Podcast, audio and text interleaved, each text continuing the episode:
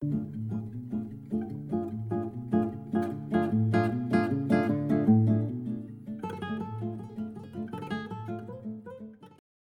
to August, my friends. Five minutes with Sean, maybe 10. Appreciate you joining us as always. Today, we're going to talk about cocky versus confident. And I, I, talk about this a lot when talking with clients or talking with anyone, actually, that I think a lot of this comes down to delivery and how you represent what it is that you do or know or who you know or how you know it, whatever that is. I think it really comes down to you being able to express that in a way that comes across as confident as opposed to cocky. And I say this full well knowing that in the majority of my life, if people were to describe me probably in one word in my 20s, it would probably be arrogant, cocky, somewhere in that realm of words. Because when delivering who I was and what I was about, I made it the point to either lead with the financial aspect of what it is that I did or the fact that I could do whatever I want and that's why I do what I do. And I, if I wanted to go do your job, I'd fucking go do your job. It wouldn't matter to me.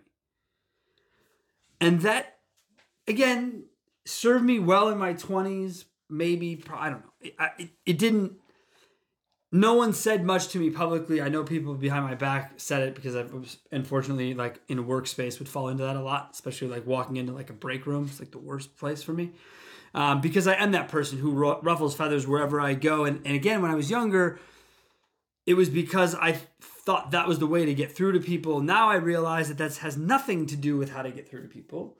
Um, I still have the same exact mentality, if not times 10, that I had in my 20s for doing what's right, seeing what's right, right? So that's a whole thing for me.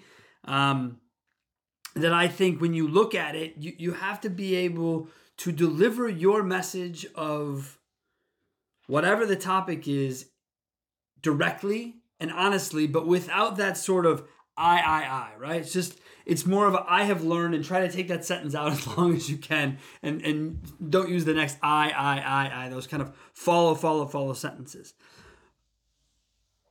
On the same turn, I don't think it's possible to get where successful people get without a touch of arrogance and cockiness that they are better than whoever they're standing next to or whatever they're up against to some extent. I, I think that drive is in there. But again, I still believe that how you deliver on that message is different. So now, what I do when I talk with people to sort of, you know, not that I have to show my level of expertise, but like if I'm being interviewed by a client, right? Potential client, someone who wants to do business with you. When I first started this company, I would tell people right away in the first five minutes that if you hire me to sell you more cars, let's shake hands and part ways as friends. I'm leaving because that's not my job.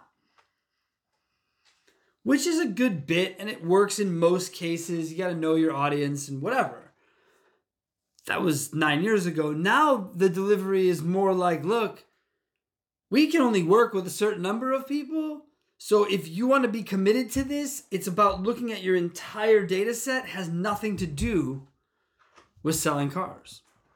To my extent, that's what I'm saying because I've learned over 9 years that it is it is either as we talked about recently on today in 5 minutes history, it, it's either people, process, technology or a horrible combination of all three. And, and, and marketing partners, vendors, etc. That kind of plays into the third part there. So all of that together is really what our job is so that's how I deliver it now. And I think that is a fine line between knowing how to say and what to say and actually saying it where people will listen to it. If that makes any any sense. So think about it the next time you're in a room and feel it necessary to I don't know, one up a story or puff out your chest about something, potentially see how you can shift it to make it look as if it's more about confidence and less about being cocky. So that's it. Quickly here to kick off your August. That's the topic. I hope you enjoy it. I'll see you again next week.